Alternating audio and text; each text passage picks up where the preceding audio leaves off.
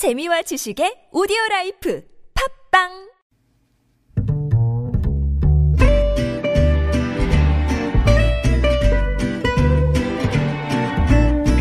Good evening, everyone. Welcome to the evening show.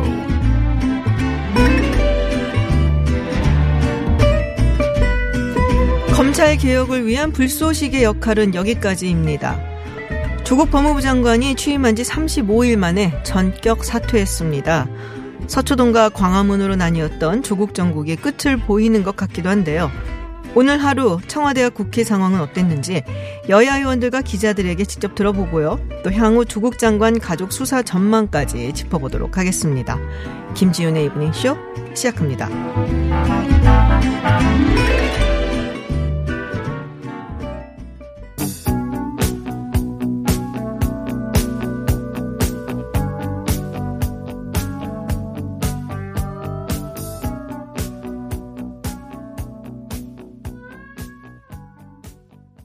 네, 김지윤의 이브닝쇼 Alan Parsons Project의 Eye in the Sky를 시작했습니다. Alan Parsons Project는 어 영화 비열한 거리에서 굉장히 유명한 그 OST죠. Old and Wise로 유명한 그룹이기도 합니다.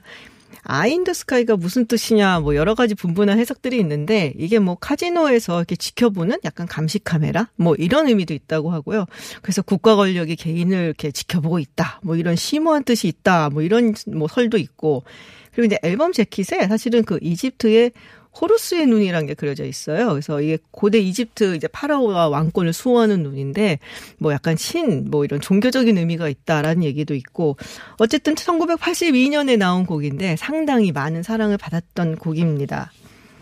매주 월요일부터 금요일 저녁 6시 20분부터 8시까지 생방송으로 진행되는 김지윤의 이브닝 쇼입니다. 유튜브에서 TBS FM 검색하시면 보이는 라디오도 함께 하실 수 있고요. 또 문자로도 방송 참여하실 수 있습니다. 50원의 유료 문자 샵 0951로 보내주시면 되고요. TBS 앱과 카카오톡은 무료입니다.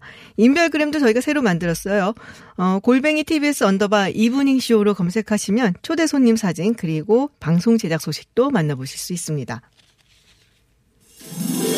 Welcome to Unfiltered. North Korea's latest CNN was given 미국 오하이오 일본의 백색 국가 명단 should be on the air 국내외 소식을 한 번에 들려듣는 뉴스 서울 타임즈 네, 서울 타임즈 시간입니다. 오늘 뭐 충격적인 소식들이 상당히 많은데 방금 들어온 속보입니다. 가수 겸 배우인 설리 씨가 어, 숨진 채 발견이 됐다고 합니다. 오늘 오후 3시 21분께 성남시 수정구 어, 주택에서 본인 주택에서 숨져 있는 것을 매니저가 발견을 했고 또 신고를 했다라는 안타까운 소식 들어와 있습니다. 어, 설리 씨 뭐, 우리 지금 박정우 기자님하고 그리고 지금 장용진 기자님 지금 스튜디오 나와 계신데 네. 좋아하셨어요? 네, 예? 그, 예, 특히 이제 그룹 활동할 때 네. 음악도 많이 듣고 그랬는데요. FX 죠? 예, 예, 네. FX 음악 많이 듣고 했는데 좀 충격적인 소식이고요. 네. 어, 뭐 수사를 좀 해봐야겠지만 어떤 요인이 작용했는지 좀 봐야겠지만요. 어, 뭐 악플이나 뭐 음. 그런 여러 가지 좀 비판이 네네. 문제가 됐지 않나 그런 추측을 조심스럽게 해봅니다. 이 설리 씨가 사실 겉으로는 대단히 좀 강해 보이는 그런 그렇죠. 발언도 예. 많이 했고 맞아요. 또 자기 주장이 강한 것처럼 얘기했습니다만 사실 그런 사람일수록 그 내면에는 상처가 깊을 수가 있거든요. 네. 근데 이 사람이 이제 겉으로 강한 척 한다고 해서 그렇게 사람들이 보면은 좀 너무 매몰찬 경우가 많았고요. 또 많은 경우는 보면은 굳이 저렇게 할 필요가 없는데 왜 저렇게 이상하게 할까? 특히 사실 이번 같은 경우에는 되돌아보면 이 언론 매번 지금 언론의 문제가 지적되고 있습니다만 언론 특히 이제 좀 황색 언론이라고 할 만한 그런 행동들은 이제 좀 지양을 했으면 좋겠어요. 이렇게 특정한 그 옷차림이라든지 이런 것만 잘 지나치게 강조를 해가지고 그 사진을 내보낸다든지 이게 당사자한테 엄청 충격일 수가 있거든요. 일단 나이가 너무 어려서 네. 정말 꽃다운 나이잖아요. 25살인데 그래서 너무 안타깝고 저도 이제 봤던 모습들은 굉장히 강단 있는 모습. 또 이렇게 뭐 악플 요새 무슨 프로그램도 하나 하고 있었잖아요. 악플에 관한 네, 읽어주고 그렇습니다. 굉장히 강단 있게 대처하는 뭐 이런 거 하는 네. 거였는데 그럼에도 불구하고 이런 소식이 전해져서 마음 고생은 굉장히 많이 했었나 뭐 이런 생각이 들기는 해요. 그것도 예, 그 지금 근데 더 안타까운 게 뭐냐면 네. 언론들이 실시간 검색어에 설리 씨 얘기가 올라가니까 또 어뷰징 기사를 쏟아내고 있거든요. 어뷰징 기사. 예. 이게 그 계속해서 막 같은 그렇습니다. 기사를 똑같은 막 내용을 뭐 네. 하면서 복사하듯이 하는 거. 네. 그런 부분들 또 어뷰징 기사 안에 이제 사진 같은 경우를 뭐 상황에 맞지 않는 그런 네네. 사진을 쓴다든가 이런 일이 지금도 벌어지고 있어서 아 그런가요? 네, 언론 문제 뭐 이게 좀 심각하다라는 고인이 생각을 해봅니다. 됐는데 네. 예, 좀- 그런 건 좀 상가야죠 이제. 사실 그, 그 사람의 그 마음 속에는 어떤 게 있는지 모르거든요. 그러니까 사람이 겉모습만 보고 이렇게 판단해서도 안 되고 네. 특히 이렇게 사망하고 난 다음에는 그 적어도 예의를 좀 그럼요. 지켜줬으면 좋겠는데 그럼요. 좀 너무한 것 같다는 생각이 네. 들어요. 알겠습니다. 하여튼 뭐 오늘 굉장히 충격적인 얘기들 많은데 어 설리 씨, 네, 어, 삼가 명복을 빌고요.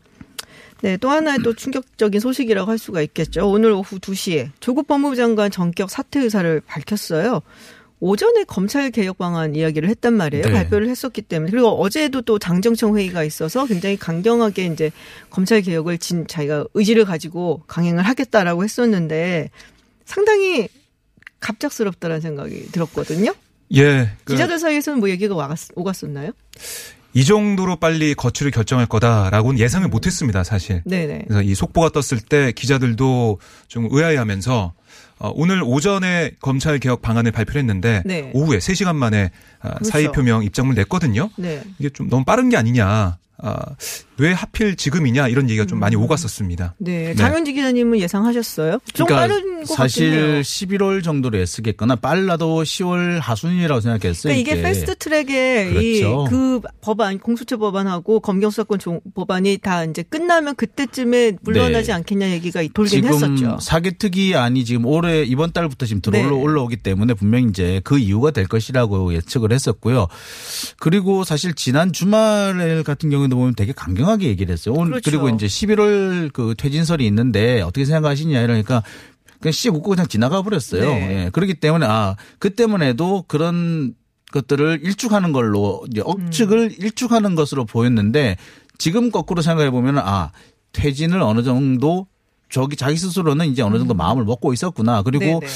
나중에 나온 얘기입니다만 지난 주말에 청와대를 비롯해서 당정청 협의가 어느 정도 있었던 것으로 아, 이렇게 전해지고 있네요. 그렇군요. 그러니까 당정청 협의가 생각보다 전격적으로 이루어졌거든요. 네네. 좀 빨리 그러니까 일요일에 만나는 게 좀 특이하다 생각도 하긴 했어요. 네, 좀 빨리 만나가지고 그것도 좀 어, 검찰 개혁 드라이브가 걸린다 네. 이렇게 기자들은 뭐 기사도 쓰고 이렇게 했는데 네. 오늘 오후에 민주당 지도부가 만나서 회의를 했습니다. 네. 그 이후에 여러 가지 어, 이 관련된 얘기가 나왔는데 홍익표 수석 대변인 얘기가 네. 좀 있는데요. 어제 그 오후 그 당정청 협의 그쯤에 아, 이 청와대 조국 장관이 사의 표명을 했다 이렇게 아. 어, 브리핑을 하고 있고요. 네. 그 다음에 이제 일각에서는 이해찬 대표가 아, 조국 장관을 뭐 사퇴해라 뭐 이렇게 좀 종용한 게 아니냐 뭐 이낙연 총리도 그렇고 네. 그런 여러 가지 얘기도 나왔었는데 민주당 입장에서는 그건 아니다.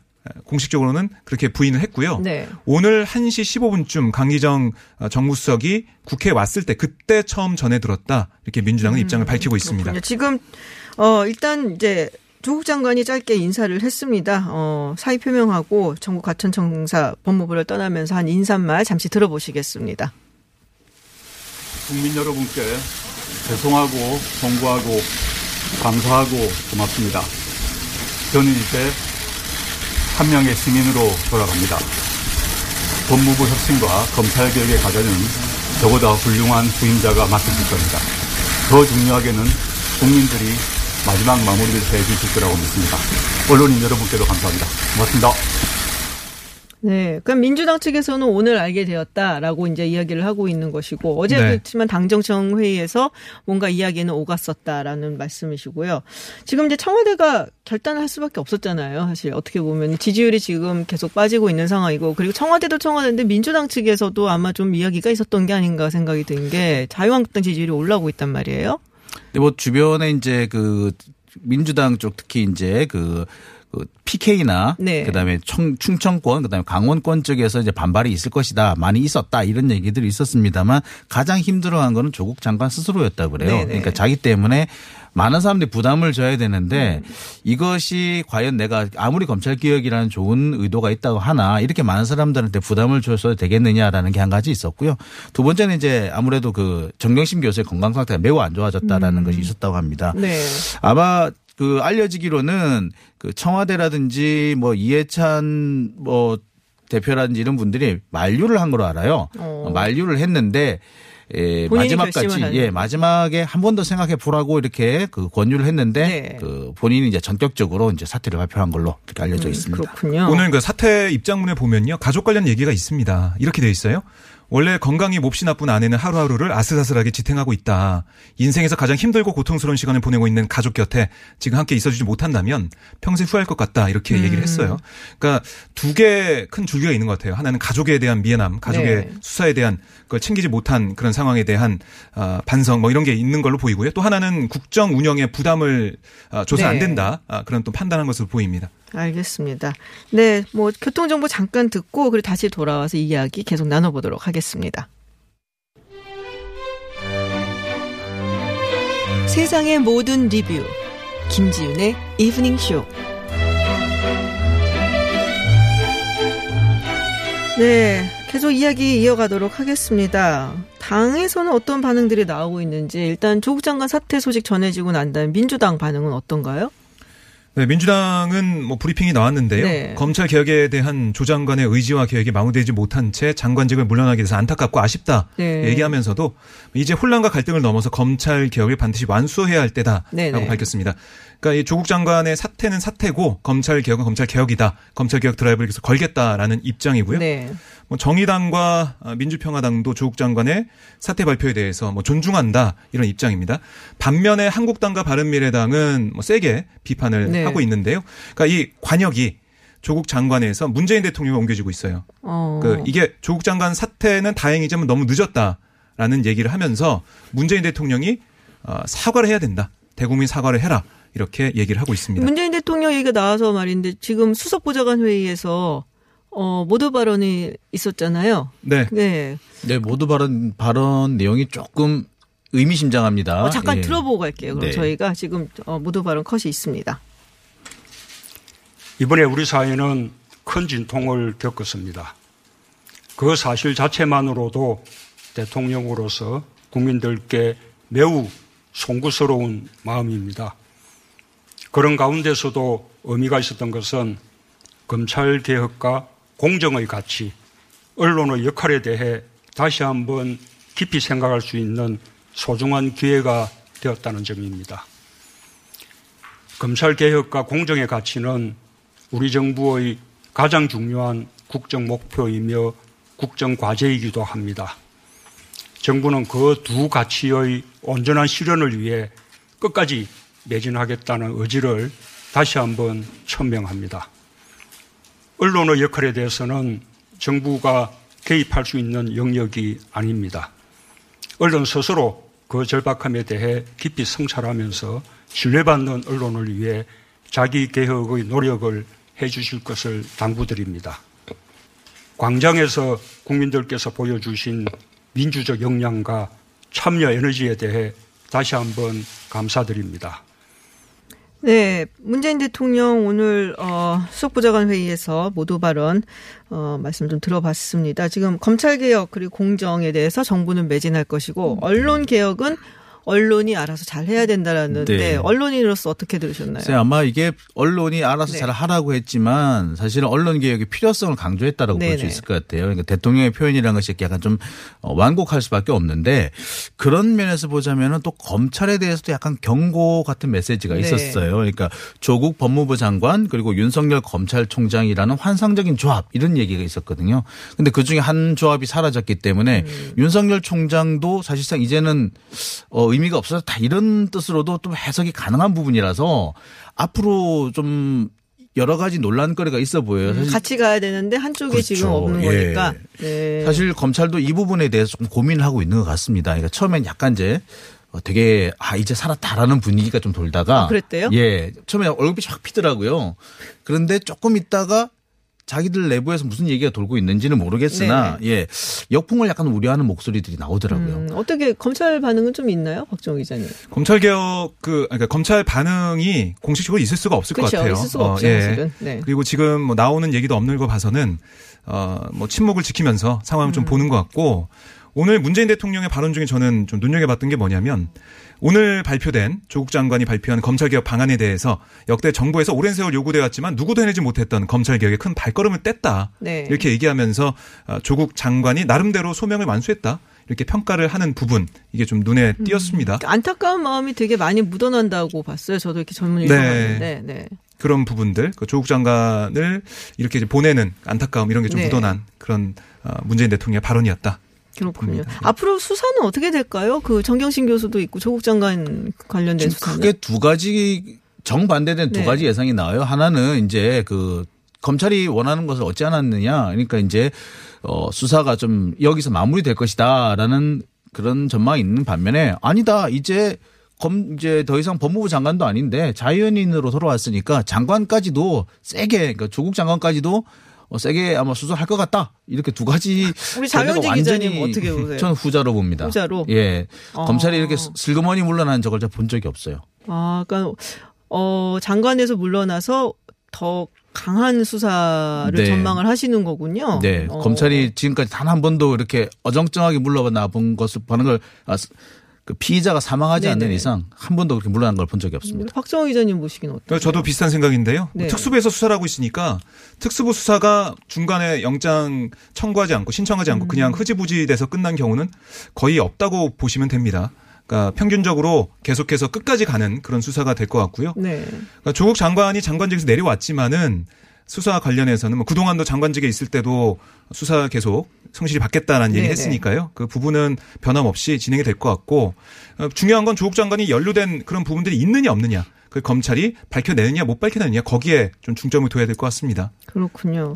다른 이야기 하나 좀 해볼게요. 지난주 금요일에 이제 우리가 두 분하고 함께 한겨레 기사 이야기를 네. 했단 말이에요. 그 윤석열 검찰총장 관련 이야기인데 후속 보도에 나오긴 한 것 같은데. 네, 오늘 나왔었죠. 네. 저도 읽어보긴 했는데 그 사실 내용에는 큰 차이가 없는데 네. 뭐냐면은 그 자세히 내용을 살펴보면 그 지금까지 나온 것으로는 이제 그 윤중천 씨 최초 면담 기록에만 있었다. 네. 그 얘기가 나왔는데 그게 아니라 그 외에 다른 보고서에도 상당히 많은 분량을 할애해서 윤중천 씨가 윤석열 총장을 만났다라는 그런 기록이 있다.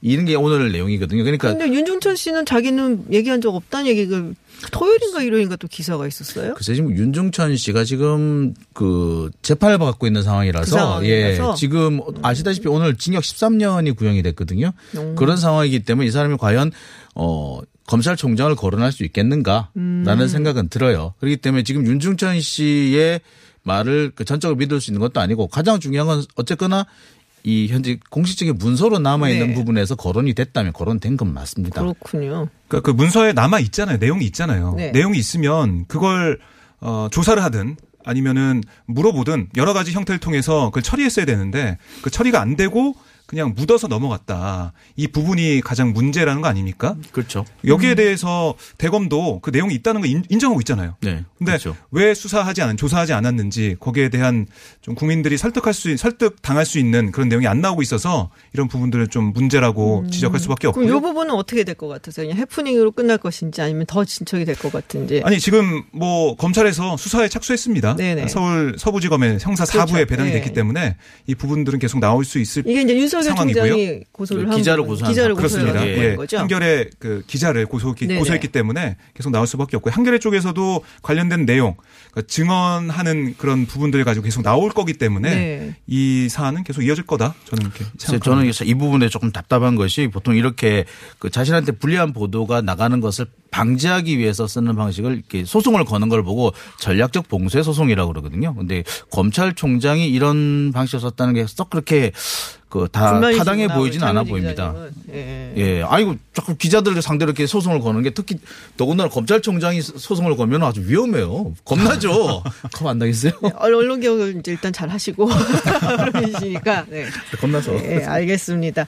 네, 조국 장관 사퇴 소식 어, 관련해서 한번 이야기를 나눠봤습니다. 어, 좀더 자세한 뉴스 저희가 7시 3부에 계속해서 나눠보도록 하겠습니다.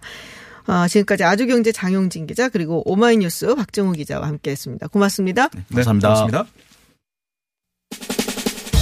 이브닝 쇼는 여러분의 의견을 환영합니다. 50원의 유료 문자 샵 0951로 문자 보내실 수 있고요. 앱과 카카오톡은 무료입니다. 퇴근길이 유쾌해집니다.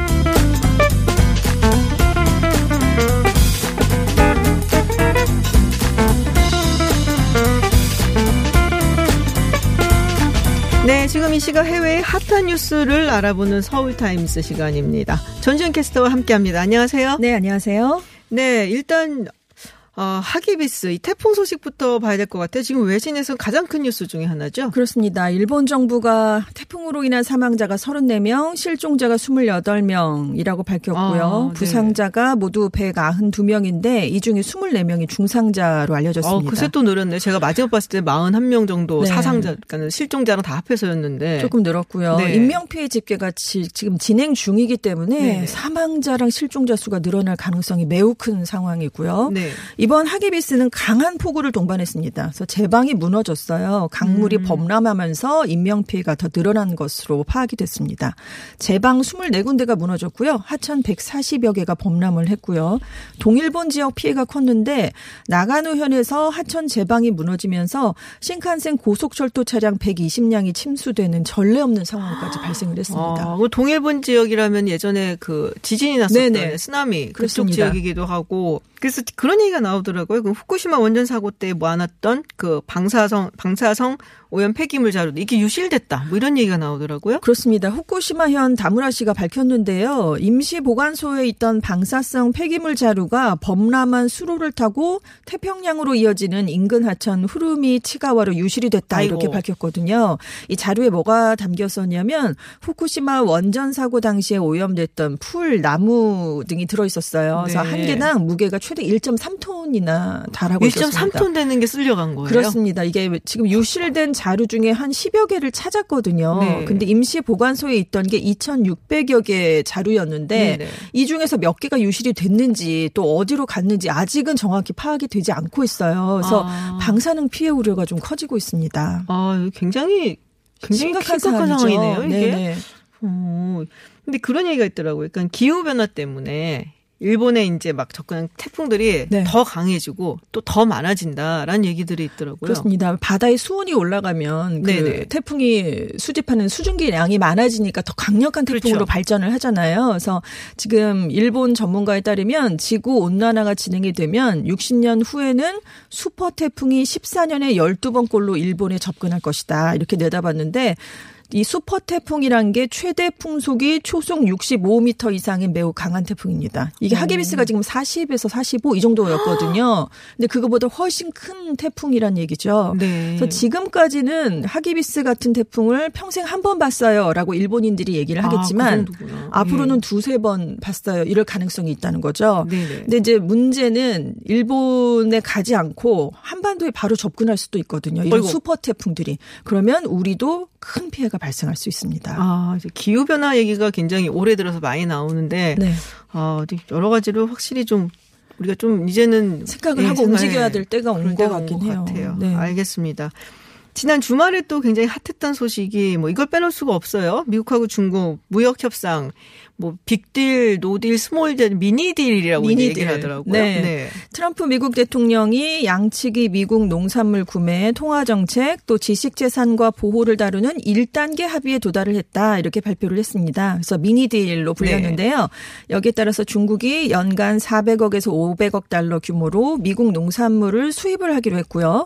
미국이 원래 15일부터 2,500억 달러 규모의 중국산 제품에 대한 관세를 25%에서 30%로 인상하려고 했는데 이 방침을 보류했습니다. 근데 이게 얘기가 좀 저도 이제 좀 찾아봤거든요. 워낙에 이제 관심 주제이기 때문에. 근데 어, 사실 이렇게 말로 한 거고 네. 아직까지 문서화되지 않았고 이제 곧 문서화를 할 거다 하는 뭐 3주 내에 뭐 이렇게. 트럼프 대통령이 얘기를 했는데 중국이 농산물을 수입을 하기로 한 거는 사실은 지금 뭐 돼지 열병 때문에 돼지도 많이 죽었기 때문에 돼지고기 필요한 상황이기도 네. 하고 또 대두라고 하잖아요. 그걸 워낙에 또 미국에서 수입을 많이 하던 차였는데 요새 이제 무역 분쟁 때문에 잘 안 돼 있던 상황이었고 그렇습니다. 근데 핵심 요소는 미국이 원하는 건 지식재산권이라든지 뭐 기술 이전 문제라든지 네, 보조금 그게 큰 문제였죠. 그거는 하나도 건든 게 없단 말이에요. 네. 이게 명확하게 세부 사항이 알려진 것도 없고 과연 논의를 한 건지 뭐가 이렇게 확실하게 이루어졌는지 이거에 대한 내용이 전혀 안 다뤄졌고요. 그리고 지금 중국이 산다고 하는 농산물 규모도 이미 2년 전에 제시했던 양하고 같거든요. 네. 그러니까 지금 트럼프 미국 대통령은 이걸 발표하면서 위대한 합의 이렇게 자기는 스스로 평가했지만 언론이나 전문가들은 중국이 승리했다. 다 네. 이런 평가를 내리고 있습니다. 지금 뭐 저도 월시저널 이런 걸 봤더니 다들 중국이 시진핑의 그렇습니다. 완승이다라고 네. 이야기를 하고들 있더라고요. 그래서 아 이게 참 국내 정치가 네. 복잡하다 보니까 또 내년에 대통령 선거도 있다 보니까 이대로 계속 놔두면은 뭐 일단 주식 시장부터 안 좋아질 거고 그래서 그렇습니다. 약간 좀 임시 방편으로 최선의, 네, 한 것이 아닌가. 뭐 이런 생각도 좀 들긴 합니다. 그러니까 끝난 게 아니라는 생각이 드는 거죠. 1단계라고 지금 1단계. 그렇습니다. 네, 알겠습니다. 시진핑 주석은 뭐 이걸로 인해서 아주 뭐, 뭐 기세 양양, 기세 등등 한 것 같아요. 그렇습니다. 네. 이번 달에 중요한 대회가 열리거든요. 중국 공산당의 중요한 정책을 결정하는 제19기 공산당 중앙위원회 제4차 전체 회의, 우리가 줄여서 사중전회라고 네네. 불리는 회의가 열리는데 이게 지금 굉장히 이 대회를 앞두고 스몰 딜이 시 주석이 견제 세력을 막아내는데 큰 힘이 될 것으로 전망이 음. 되고 있어요. 왜냐하면 이제 지도부가 모여서 미중 무역 갈등이라든가 홍콩 사태가 너무 장기화되니까 그렇죠. 시진핑 지도부에 대한 책임을 물을 자리가 될 수 있었거든요. 그래서 네. 그게 열리기 전에 어떻게든 무슨 문제라도 해결하는 게 시급했는데 일단 미중 무역은 스몰 어, 미니 딜로 합의가 됐으니까 약간 불만을 잠재울 수 있게 됐습니다. 시주석이 해외 순방도 했어요. 지난주에 10일부터 13일 까지 네. 특히 네팔을 갔는데 이례적으로 강경한 발언을 내놨습니다. 어, 뭐라고 했나요? 중국을 분열시키려는 어떤 기도도 헛된 망상이다. 어우, 이렇게 얘기를 한 거예요. 센데요. 굉장히 굉장히? 세죠. 네팔의 망명에서 사는 티베트인들이 있거든요. 티베트 아. 독립을 또 외치는 사람들, 네네. 또 홍콩 시위가 반중국, 홍콩 독립을 요구하는 목소리잖아요. 그래서 여길 겨냥해서 절대로 좌시하지 않겠다는 신호를 음. 보낸 게 아니냐 분석이 되고 있는데 그래서 지금 홍콩 시위대가 다섯 개 요구 사항을 내놓고 있는데 네네. 중국 중앙 정부가 절대 양보를 하지 않을 것이란 얘기다. 음. 이런 전망도 있습니다. 그런 얘기가 있더라고요. 그러니까 중국 정부가 어떻게 할 것이냐, 뭐 네. 이런 얘기에서 어 이게 이제 시위가 장기화되면은 아무래도 물론 이제 참여하는 사람들도 있지만 참여하지 않는 사람들도 네. 있고 그러면은 이제 좀 피로감에 쌓일 것이다. 많이 쌓이겠죠. 네, 경제가 그러니- 안 좋아지고 그러니까. 그렇죠. 그리고 중국 정부가 그동안 사실은 그 엘, 그러니까는 경제 엘리트들 그리고 이제 재벌이라든지 그 홍콩의 아주 네. 부유한 부유층하고 상당히 공고한 네트워크를 쌓아놨기 때문에 그렇습니다.